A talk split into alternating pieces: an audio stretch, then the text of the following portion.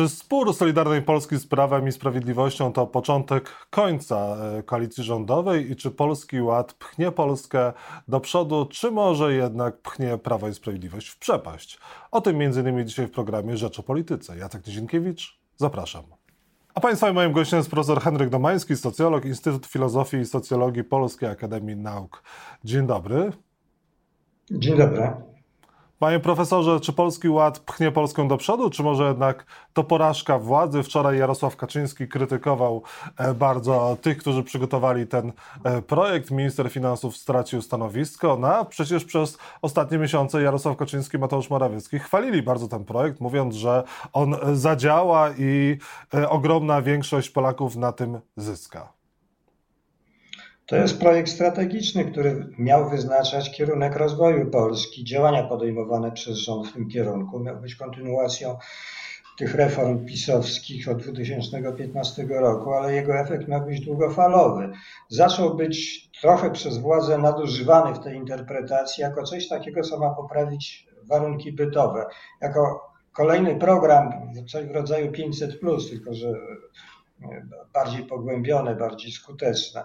Tak zaczęło to być odbierane, podczas gdy zadania Polskiego Ładu są zupełnie inne, no właśnie strategiczne, a zwłaszcza reforma systemu podatkowego to miała na celu przywrócenie zasad sprawiedliwości, że kto więcej zarabia, to powinien więcej płacić większe podatki. Natomiast nie przekłada się to w żaden sposób, nie powinno się przekładać, nie powinny być takie oczekiwania na poprawę warunków życia, że tam komuś się obniży o 175 zł, tak jak to no, opozycja próbuje wskazywać, a komuś się poprawi.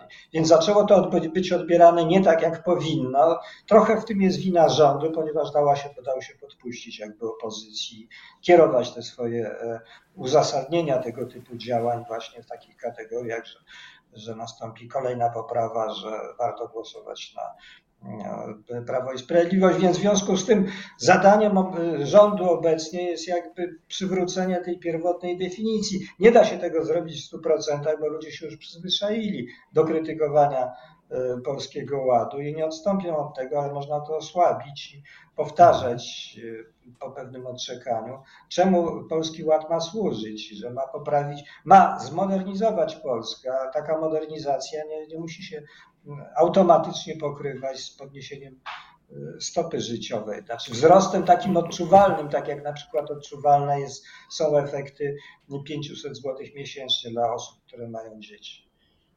Mhm. A czy Polski Ład może przynieść sukces polityczny Prawo i Sprawiedliwości, czy to już jest właśnie taka troszkę zgrana karta i ta krytyka nie pomoże władzy, bo ta krytyka również z samego obozu władzy wobec tego programu już jest obecna i słyszalna głośno? No bo część obozu władzy również zaczęła traktować Polski Ład jako kolejno, kolejne działanie pomocowe i, zaczęła, i myślała, przewidywała, oczekiwała, że to podniesie notowania PiSu albo, albo przynajmniej y, ustabilizuje ten dystans. Podniesie?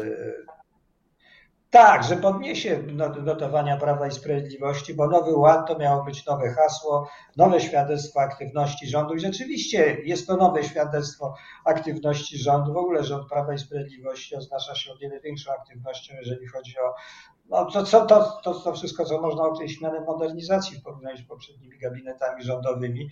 Natomiast te oczekiwania były wygórowane. Oczekiwano, że bezpośrednio to przyniesie takie pozytywne efekty, również jeżeli chodzi o reakcję społeczną.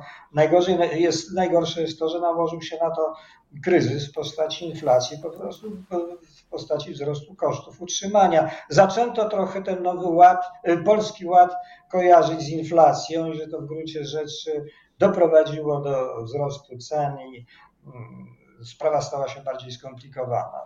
Znaczy, nie sądzę, żeby... Proszę. Tak. Bo nie odpowiedział znaczy, Pan na pytanie, sądzę, żeby... czy politycznie może jeszcze pomóc Polski Ład Prawo i Sprawiedliwości, bo takie były też oczekiwania. Po, podniesie, podnie, po, powinien, powinien być traktowany przez y, Prawo i Sprawiedliwość, przez obóz rządzący jako kolejny argument aktywności rządu. Tego, że mamy do czynienia z pewnym modelem sprawowania władzy, takim modelem, który jest, zaczyna być stosowany w większości krajów zachodnich, w większości demokracji, czyli większego udziału państwa, pewnego wzrostu etatyzmu, który był kiedyś y, postrzegany jako rodzaj gospodarki planowej. Natomiast to w tej chwili to jest taki model, który jest pewnym powieleniem tego modelu skandynawskiego państwa opiekuńczego, jak sądzę, więc z tego względu jest to taki czynnik, który powinien wzmacniać notowania rządu, ale po zdefiniowaniu, jakby po przywróceniu tej pierwotnej definicji Nowego Ładu, to cośmy powiedzieli na początku. Y, Polskiego Ładu. Panie profesorze, a ten spór Prawa i Sprawiedliwości z TSUE, z Solidarną Polską zarazem, to początek końca koalicji rządzącej. Słyszał pan, że Zbigniew Ziobro mówi o historycznym błędzie premiera Mateusza Morawieckiego w sprawie Izby Dyscyplinarnej. Patryk Jaki mówi, że nie zagłosowałby na e, więcej na Andrzeja Duda i żałuje, że namawiał do głosowania na niego? Ale wszyscy równocześnie podkreślają, że nie będą wychodzić z rządu. Że ani im to w głowie i to zresztą całkiem racjonalna strategia. A więc w związku z tym chyba taka krytyka z jednej strony nie jest zła, no bo wskazuje, że, że rząd, co prawda, że obóz rządzący nie jest monolitem, ale to było wiadomo od początku. Wiadomo było, że Zbigniew Ziobro jest w gruncie rzeczy przeciwnikiem członkostwa Polski w Unii Europejskiej, ale nic to nie przeszkadza. Natomiast e, jeżeli chodzi o jego udział w rządzie, natomiast nie wystąpi z rządu, ponieważ nie jest to ani w interesie e, Ziobry, ani w interesie jakiegokolwiek innego członka Solidarnej Polski, bo sami nic nie znaczą na polskiej scenie politycznej. Gdyby dojść, gdy jak dojdzie do wyborów w przyszłym roku, to by nie weszli do parlamentu w żaden sposób. Co im z tego, prawda, że, że wyjdą? A sprawa Pegasusa, afera Pegasusa zaszkodzi Prawu i Sprawiedliwości? Do tej pory nie zaszkodziła i chyba nie zaszkodzi. Mnie się wydaje, że w odbiorze społecznym większość ludzi postrzega to jako zaczyna to postrzegać jako normalne działania operacyjne służb e, bezpieczeństwa, które występują w każdym państwie. A zresztą tutaj ten koronny argument e, no, obozu rządzącego, że przecież takie praktyki były stosowane wręcz przez Platformę Obywatelską, to jest taki efekt, który zupełnie neutralizuje według mnie negatyw, pozytywne, jakieś negatywne działanie, e, oddziaływanie tego Pegasusa na, na notowania Prawa i Sprawiedliwości. I ostatnie pytanie na koniec. A czy Donald Tusk, który jest coraz bardziej e, aktywny, będzie alternatywą dla Polaków w trakcie najbliższych wyborów parlamentarnych i Platforma Obywatelska może wrócić do władzy? Nic na to nie wskazuje, że Platforma Obywatelska może wrócić do władzy. Jeżeli wróci do władzy, to jako e, koalicjant e, tak zwanego obozu opozycyjnego, ale z kolei nic e, nie wskazuje na to, że taka koalicja opozycyjna się wyłoni. Bo ani lewicy, ani w szczególności panu Hołowni nie zależy na to, żeby być przybudówką Platformy Obywatelskiej. No to, to, to jest od samego początku wiadomo, wiadomo od wyborów do Parlamentu Europejskiego, kiedy taka opozycja po raz pierwszy się zarysowała, ale się PiS idzie po trzecią kadencję.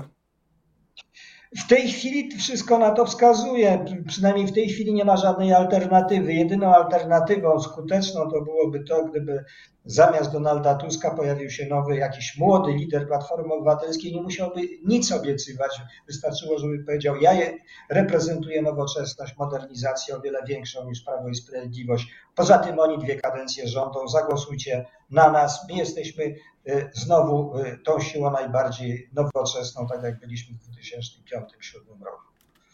Pro, profesor Henryk Domański był Państwa moim gościem. Bardzo dziękuję za rozmowę.